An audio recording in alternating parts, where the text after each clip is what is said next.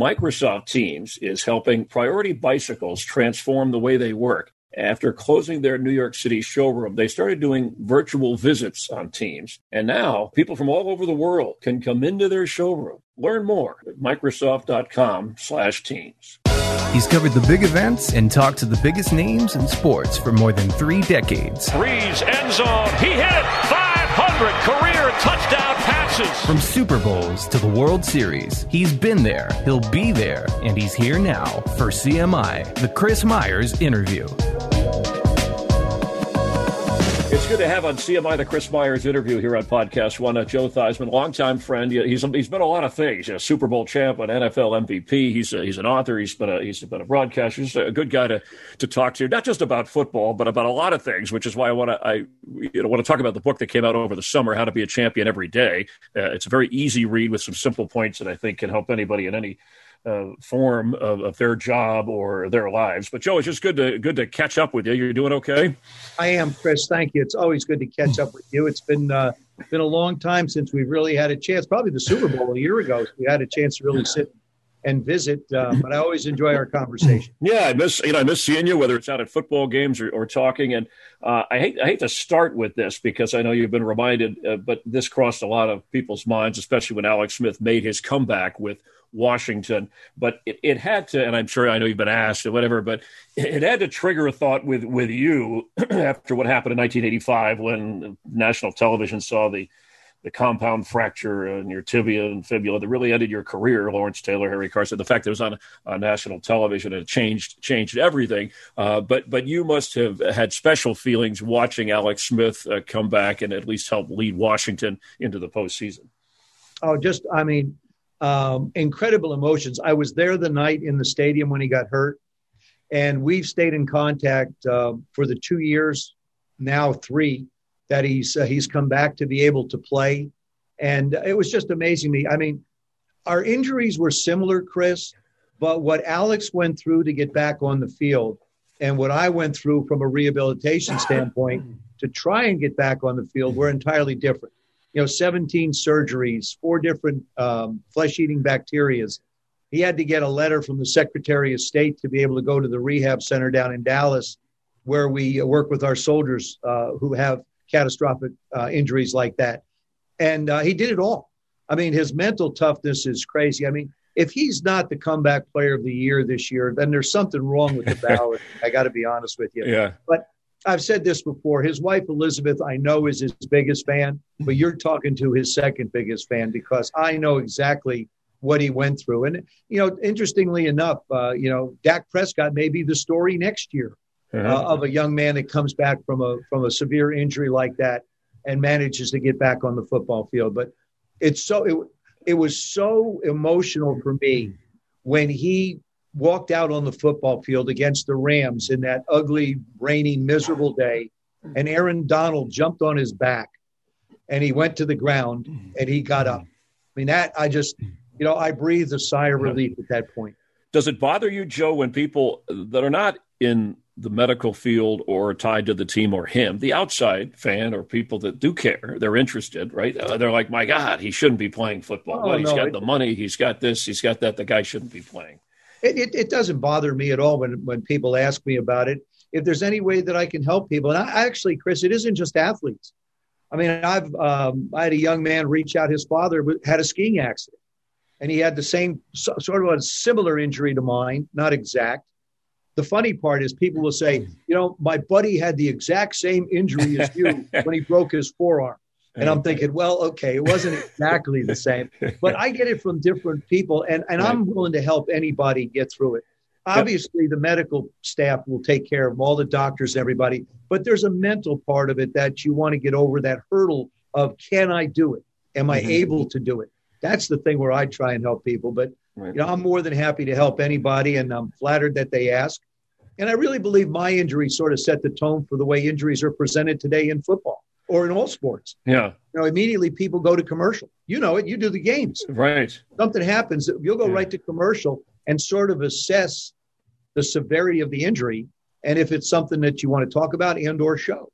Yeah, and gruesome and uh, to, to watch what people do. They turn away. You, are concerned. You want to know what happened, but you you don't want to want to look. And again, yours was back in in the mid '80s, and and you, I think, mentally tough. You would have been able to come back had you had the kind of modern medicine, or I I don't know the exact of your injury, but you you did try to come back, right? You wanted to come back. I know you went into broadcasting, but didn't you kind of have a, a set that hey, if I could play again, and somebody, you know, I'm healthy enough, and somebody wants to give me a chance, I want to get back out there. Absolutely, I wanted to play again and almost uh, you know almost to the day i guess you could say alex came back uh, in about two years and that's how long it took me to really get back to where my arm didn't have soreness in it i felt like i had mobility i could move fairly well but again it, we're talking about a different time in mm-hmm. football yeah. Yeah. Uh, if you were 35 years old and hurt in 1985 they couldn't wait to get you out the door and find someone else today as we've seen with alex if you're hurt uh, you're going to get an opportunity to be able to finish out a contract or maybe even possibly sign a, a two-year extension, depending upon you know how well you can throw the football. Yeah, and you're. I mean, you've always been. I got to tell you, physically fit. I mean, uh, as as the years go by, haven't haven't aged, at least not not an appearance, and and uh, you, you should write a book on that, by the way. Or maybe you have uh, on, how, people how to stay younger. You know, the Dick Clark of uh, yeah uh, of uh, professional sports. Oh yeah, of ex of ex quarterbacks. But the book, How to Be a Champion Every Day, and, and I'm a big fan of these types of of books, and I like it from somebody who who has a story to tell, and it's it's six timeless keys to Success, uh, written by you. And I, am going to just at the end. I love that. And thanks for the for sending me the copy here. But I, I like that you started. It wasn't one of the checkpoints, but uh, you kind of threw this in as an extra point. A letter to my younger self, uh, which which when I re- read through this, and we'll go through the other checkpoints. But I, I think that's something, Joe, without diving into yours necessarily, that I, I think everybody can kind of do at a certain point in your life, and and it's very healthy. What what prompted you to think about that, and what do you, what do you what did you gain from the letter to yourself at this stage in your life? Well, you know, it's interesting, Chris. When um, when I put the book together, I wanted to. I, I, I knew from the beginning that I wanted that to be the last part of the book. Um, the other parts, the opportunity, the um, teamwork, the motivation, uh, the goals, they're all part have evolved through my presentations and speeches that I've done through almost 40 years now. But uh, back, I guess, I'm trying to think, it might have been the Super Bowl in Houston where Derek Jeter had the site. And basically, what it was, it was the Players Tribune. Okay. And they came to me and said, Hey, look, we'd like to, we have a question for you. If you could write a letter, and I dictated it basically, if you could write, if you could tell your younger self something, what would you tell them?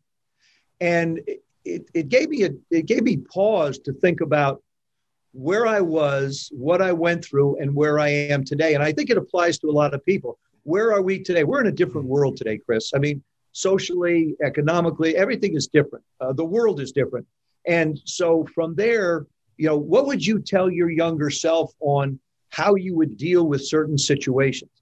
And so when I had a chance to do that, it was it was something that I wanted people to read because the book is not a sports book. It's it's a book that takes the world of sports, the world of business, and our own lives, and it shows the parallels between them.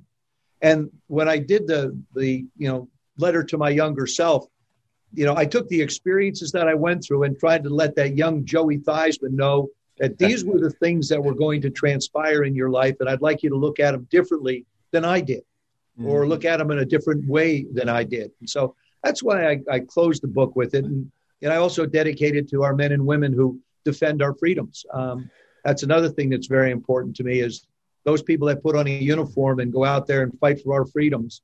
Uh, we don't say thank you enough. I mean, yep. you know, Chris, really, they're the real heroes.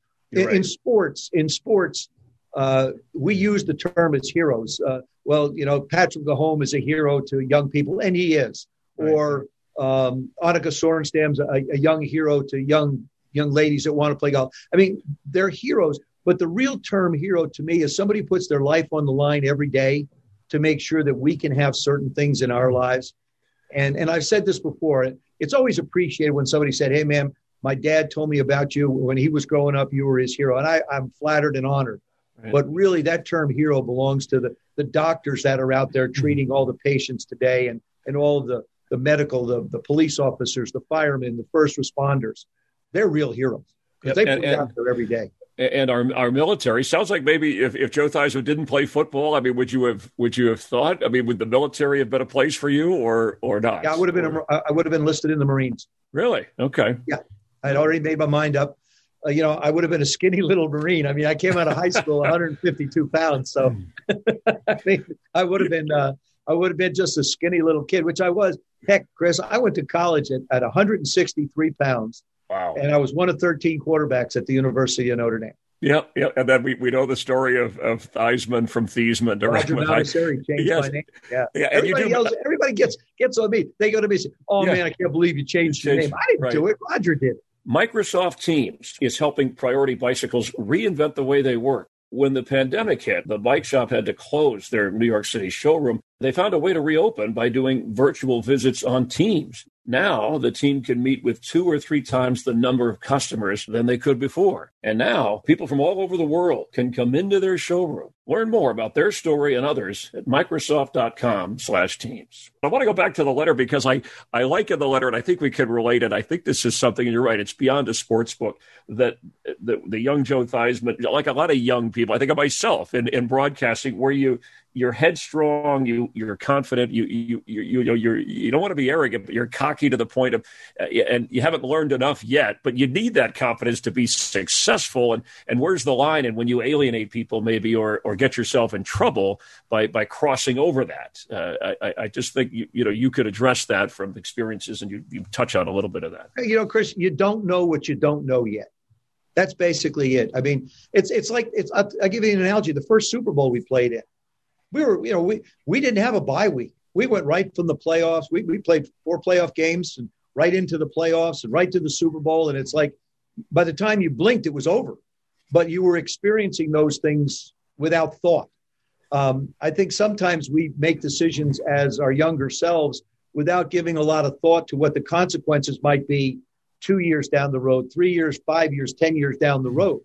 And that's just, you know, that's just life.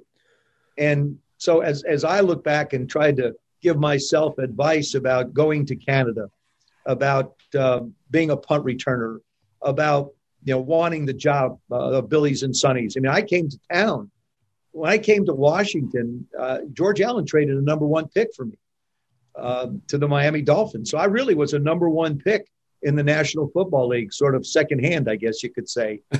and uh, I came to town and, and I made a comment. I mean, I wasn't bashful at all. I, I, said, I didn't come here to sit, I came here to play. Well, that sort of pissed off Billy and Sonny just a little bit. and I and I think truthfully, you know, they were in competition uh, in, on that football team. Know, George liked Billy a lot because he ran the football a lot, and Sonny was, I think, one of the greatest pure passers this game has ever seen. I do believe the greatest that we've ever seen when it comes to throwing the football is Aaron Rodgers.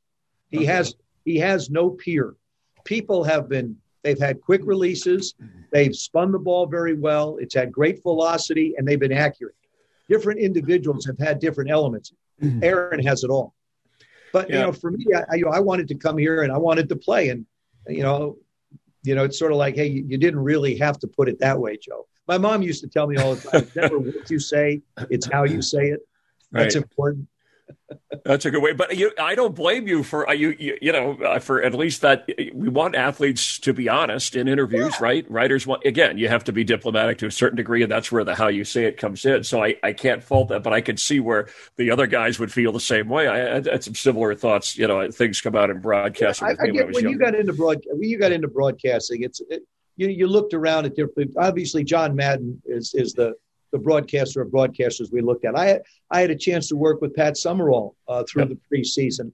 You know, I Joe Joe Buck was my first partner. Or Jack Buck. Jack was my oh, my Jack Buck. Partner. yeah, Joe's dad. Okay, Jack, right. Yeah, Joe's dad was my was my first partner. Then I worked with Timmy Ryan, and then I had the pleasure, you know, and the honor at ESPN to work with Paul McGuire and Mike Patrick and Mike Tirico and and even Tony Kornheiser. I spent a year with Tony.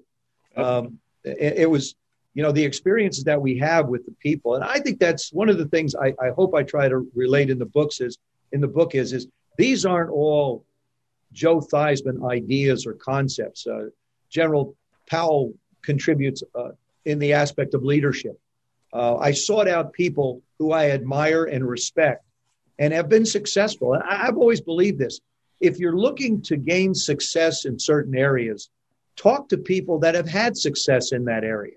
Mm-hmm. Uh, and study study them, study mm-hmm. individuals.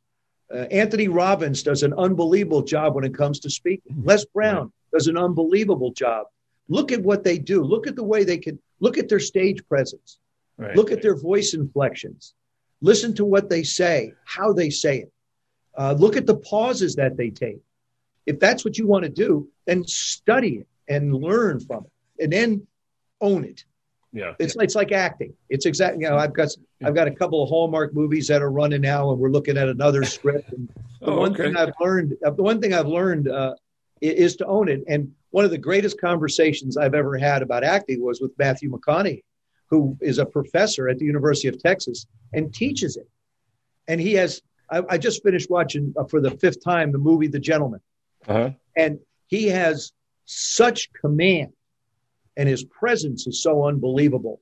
Uh, it, it's a great one to study just from personal presentation. Yeah, even in uh, that Wolf of Wall Street, that small part right? They're just owning the that and the way that little scene. Uh, yeah, that well, that's cool. So you talked to McConaughey, and I know you did some acting. By the way, an episode of The Simpsons, right? Isn't there a Homer Simpson line where he says to Marge, like, "Don't uh, you made me miss Joe Theismann or something?" He's yeah, watching I, TV. I mean, you know, I, I yeah. did that. As a matter of fact, Robin Williams, uh, when he Robin Williams at the Met, uh, I in, back in in the '80s, mm. uh, talked about me and my leg and going all the way back, go a long wow. way back. I happen to sit in the front row at Don Rickles. oh, Don Rickles. Place, that is not a place you want to be if you're a recognized individual, okay? Oh, the late Don Rickles. Boy, he would shred everybody equally, oh, including man. himself, his own, you know, of course, today, you know, you can't even go there. Even for comics, it's difficult. And this is really one of the things that I try. Matter of fact, I do presentations now virtually. And one of the things that I talk to people about is you have to evolve and you have to adapt we're in a different environment, and and you you may not like it. Right. Uh, it may not be comfortable for you, but if you're going to survive and live in it, you better evolve and you better adapt. Yep. Let me uh, again. Uh, we're talking with Joe Thies about how to be a champion every day. I just let me run through. We'll, we'll kind of bullet point because I started with the part that wasn't one of the six points, and, and and like you said, Joe, these are kind of these are these are basic things, reminders, and then you attach them in different ways for people to kind of uh, grasp. And it's number one is is opportunity, where you say make the most of today, because these are the glory days, not yesterday, not the last decade. A little bit what you were just saying there today. So it's kind of what living in living in the moment. But where's the opportunity? What are you saying about that? Well, we're you know I think we're all presented with opportunities. The question is how do we react to them? Are you prepared for the opportunity when it gets there? You know, I created uh, what I call a competitive edge, which really is an opportunity. Uh, when I went to the University of Notre Dame, I went there early. I was one of 13 quarterbacks. I was five feet 10 and 165 pounds, 62 pounds, whatever it was.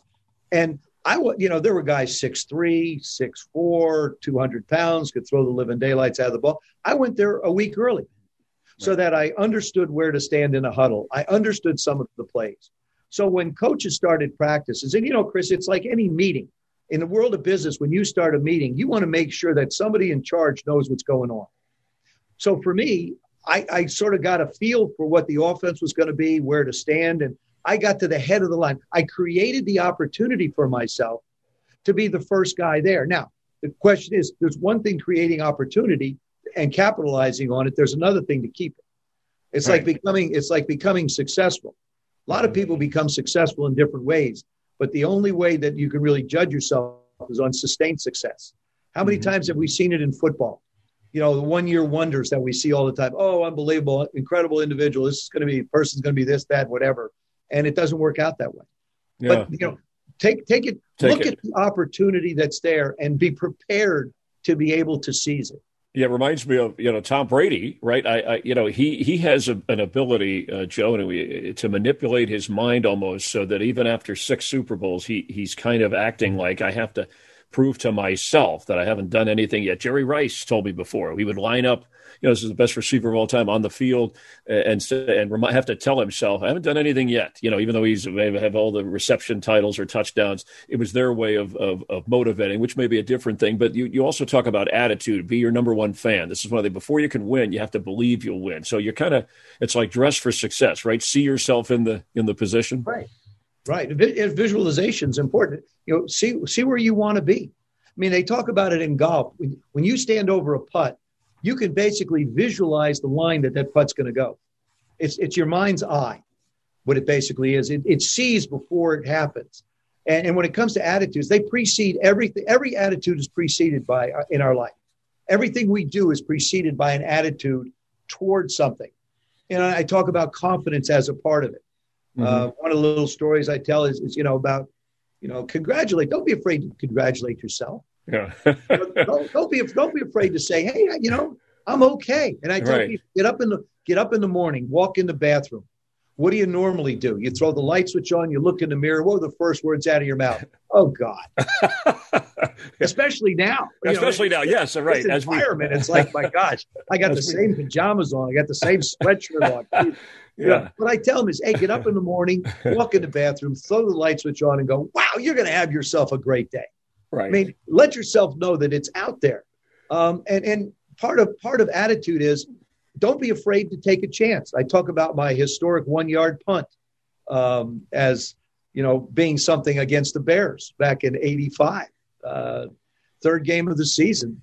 It was um, it, it, was a funny, funny moment. Now it wasn't then because they beat us like 38 to nine or 42 to nine, some ridiculous number. But I sort of started the whole thing, and we'd uh, we'd scored a touchdown, and our punter Jeff Hayes had torn a thigh muscle. We didn't have a punter. So Coach Gibbs is standing on the sidelines going, What am I going to do? I thought, Hey, coach, I can punt. You can what? I said, I can punt. How hard can it be? Drop the ball, raise your foot, boom, gone. you never punted in a game. Now, I know you returned punts, I remember, but you never punted in a game. My first two years, I was a punt right. returner. But, you but I, I, did it a little bit in college, a little okay. bit in high school. But, you know, and I used to practice. I'd, I'd love to be on a practice field, yeah. Chris. I just, okay. gosh, man, I loved everything about practice, staying late, going early, just love being out there. So I went to Coach Gibbs. I said, I can punt. He said, fine, next to you punt. We get, you know, we get to fourth down, ball's on the, on the 15 yard line. I'm on the goal line. I'm looking up, going, hey, mom, look at me. I'm a punter in the National Football League. And what was going through my mind was, hey, Danny White of the Cowboys is doing it. Why can't I? Made sense to me. So I get the snap, and there's actually, I have a photograph of my punt. And if, if you're looking straight ahead and you look out to about two o'clock on a, on a clock, that's where the ball is. The ball went 16 yards. I'm back 15. See, I claim to be a record holder in the national. A one yard punt. A That's... one yard punt. Oh, and and now Sean Landeta is listed as the shortest punt at minus six. But the truth of the matter is, is Landeta never touched the ball because I asked him about it. The wind, right? That's right. The wind blew the. Spot. Yeah, that's right. It happened at the same spot at Soldiers Field. So I am claiming to be the worst punter in the history of the National Football League. That's funny. What a what a, uh, a, a, uh, uh, part of. But the... basically, what I said, what I say, don't be afraid to step outside your comfort zone. Right. Take right. the attitude of you know you can do it. Yep. I, I got one of my best one of my best friends is into uh, air filtration systems. Never knew anything about it. Somebody came to him and said, "We've got this sawmill that we want to be able to get the dust and stuff out. Can you do it?" He said, "Sure." had no idea, no concept of what to do. Built it from scratch, and now he has a, a huge business doing stuff like that. Microsoft Teams is helping Priority Bicycles transform the way they work. After closing their New York City showroom, they started doing virtual visits on Teams. And now people from all over the world can come into their showroom. Learn more at Microsoft.com slash Teams. All right, how about uh, goals, which we is something we all have. I'm one of those that you know make a list every year of goals, right? Some far-reaching, some immediate. You can write stuff on your mirror so you see it every day, right? That helps yeah. bring the mind in, into you're, that. But you're a, you're a little bit of an exception because most people, matter of fact, I, I quote a statistic: roughly 98 percent of the people uh, refuse to take a pen in hand and write down a goal. Really? Wow. Yeah. Honestly, I mean, it's it's an unbelievable study. I, again, I I did a lot of time. I spent a lot of time sort of researching things, and people just don't take the time to write down goals. You know why? Because if you write down a goal, you make a contract with yourself. Yes. Yes. See, if I don't write it down, I can always fudge it. Eh, you know, I can. But if you write it down, and I, I call it bringing it out into the physical universe. When you can see it, you can believe it, you can do it. And so by writing down goals, you find out exactly what direction you want to go. And I write down goals every morning of things I want to accomplish. And then I ask people to do this to take a pen in their hand and over a two week period, not one, because it, it's, it's like writing a will, it takes some time. Right. Think about the, what do you want personally, professionally, spiritually, and financially, and write them down. And I think you're amazed. And this is what I tell people, and, and this is the way I explain it in the book. You'll be amazed how your life starts to go in that direction because you've now given it direction.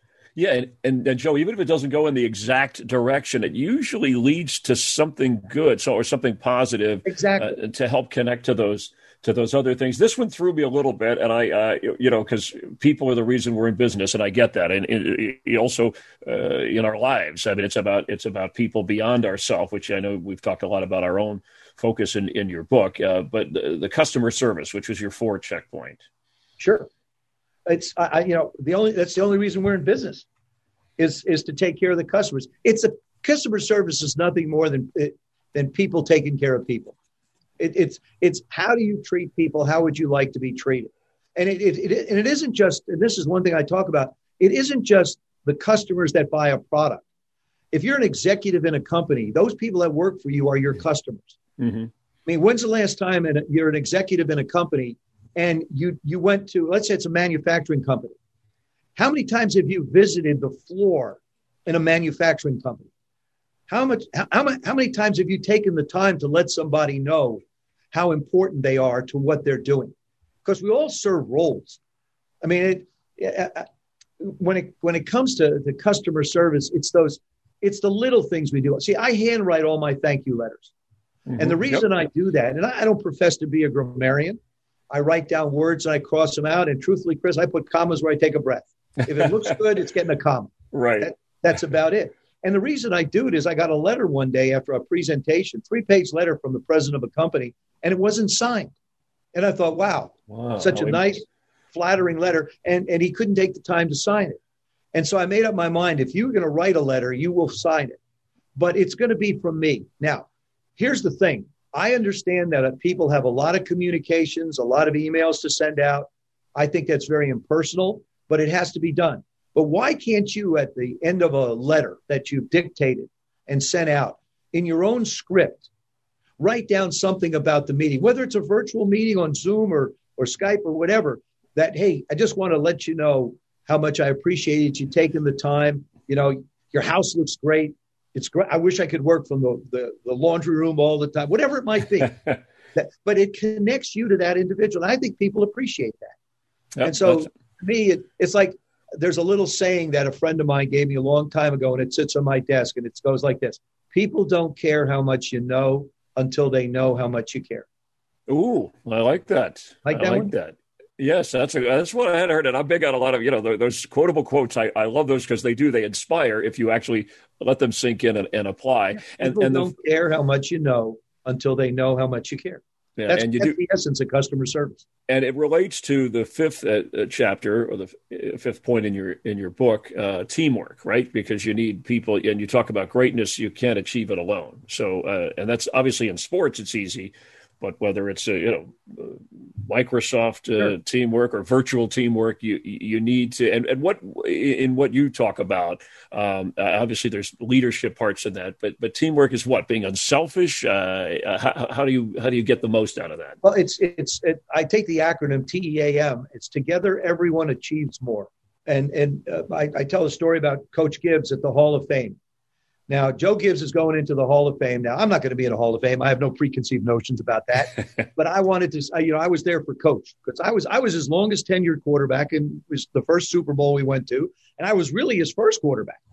Not that he wanted to keep me. Tried to, try, he was going to bench me in in '81 after the fifth game after we were 0 and 5. But uh, you know, I went to his house.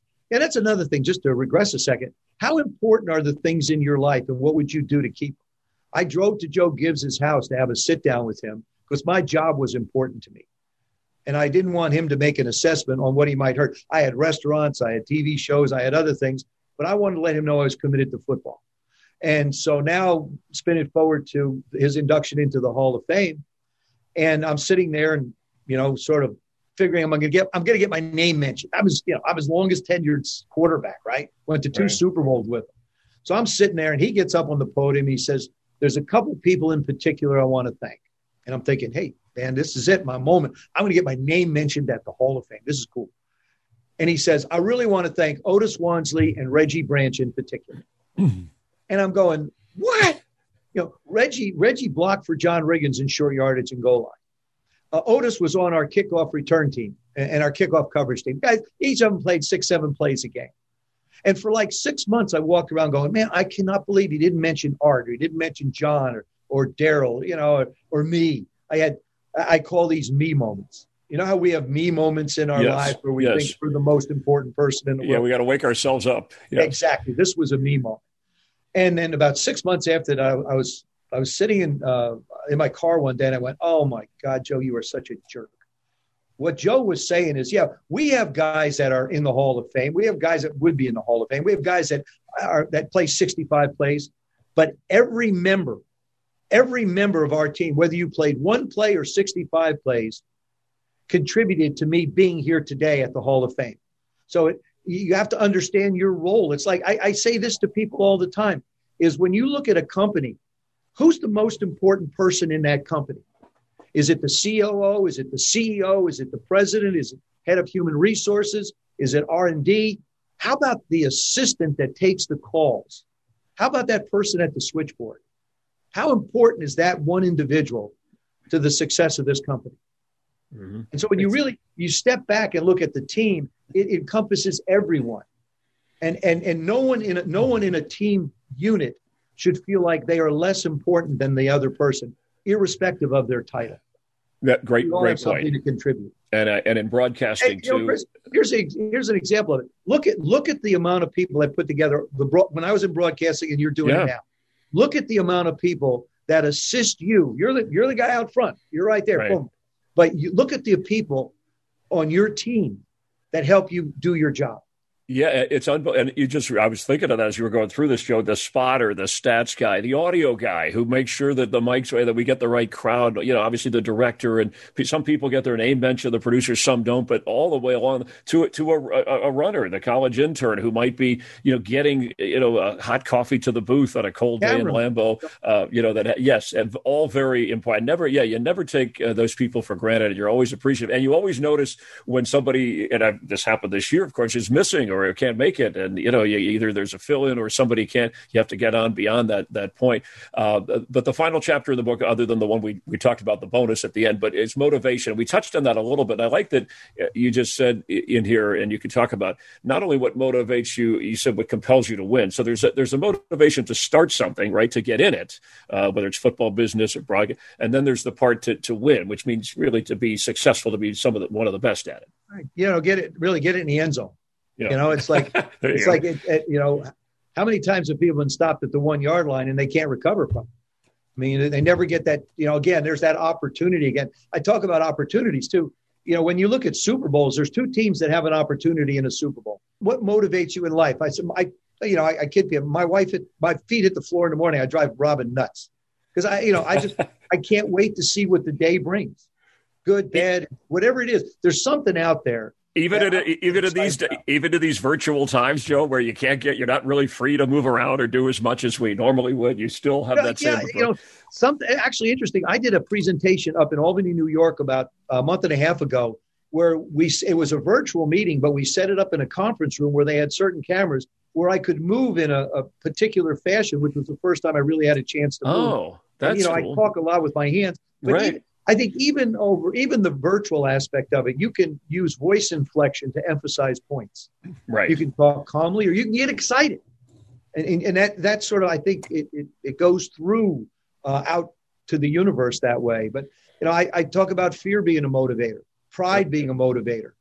Money is a motivator, but it shouldn't be the sole reason. right, but also, let me interrupt you. Can't fear and pride aren't those two things that get in the way of of of being motivated or, or successful? I don't think so. I, I don't. I don't. I don't think. I think. I think.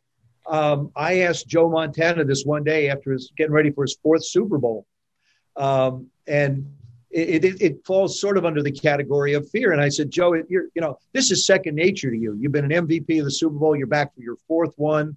I mean, you know, this has got to be just, you know, another day at the office. He said, Joe, if you're not afraid to lose, then losing means nothing. There's another quote for you. Oh, yeah, I like that. Okay. If you're not afraid to lose, then losing especially, means nothing. Especially from Montana. And, and, and, so, you know, yeah. And again, you know, it, it's like with Tom Brady. I asked Tom one day, what makes you great? What make what made you great? Don't think about it a long time. Just tell me off the top of your head. And I've done this with a lot of. I've done it with business people. I've done it with athletes. And and what what what made you great? He said the right time, the right place, and the right people. Wow. And that's the humility of Tom Brady. Yes. The right time, yes. the right place, and the right people. And but he, had to, he had to do those other things. Yeah, he had to do those other things that you talked about too. Of you know, preparing yourself, right, believing in yourself, having in the attitude. You know, those things kind of come together. And I, I like Joe the way you, uh, you know, simplified things. I mean, yeah, you can go into everything and expound upon these, but to, to put them in those brief categories in, in, an easy read and then apply it, uh, and and with your own personal stories and some of the other names you mentioned. Uh, you know, Chris, too. The other the other thing too is is this isn't a, um, it's not a how to book for people. This this is the way this is these are the things that I've experienced, both the highs and the lows. And if I can help you avoid some of the, the pitfalls and lows that you go through or you might be going through, I think that's great. But you can see some of the examples of some of the things that I've relied on so many people. Um, and, and like I said, this is a it's a book of suggestions. It's a book of stories that apply to there. You know, the stories. A lot of them are out of the world of sports. Some aren't. Some are. Um, you know, people like Freddie, uh, Freddie Paglia, my buddy who ran Kraft, and of course, uh, General Powell are, are, individuals that I think the world of. And, you know, you talk about that, the, the song, uh, Live Life Like You're Dying by Tim McGraw. Yeah. Um, you know, and I say this to people if, if the doctor came to you and said you had six months to live, I hate to tell you, but you have six months to live. Would you live your life the same way you're living it, or would you do something different?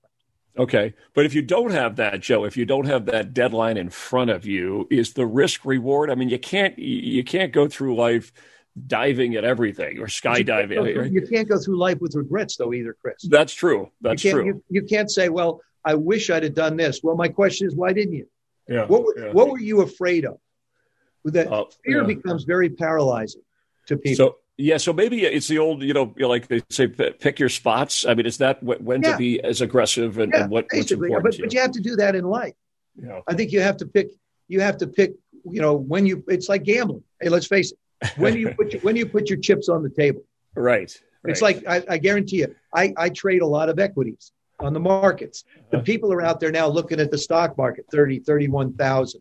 You know, what's going to happen with with a new administration? There's trepidation. There's fear uh, but it's going to be something that we have to, you know, it'll motivate us going forward, hopefully, to be better with one another, to care about one another, to respect one another a lot more.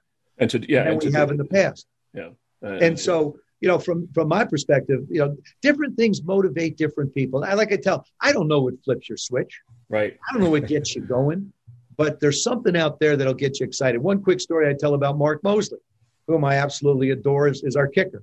Mark, I believe, is the only kicker ever to be a, an MVP of the National Football Yes, League. that is correct. Yep. And so we're getting ready to play the Eagles, I think, back in 83.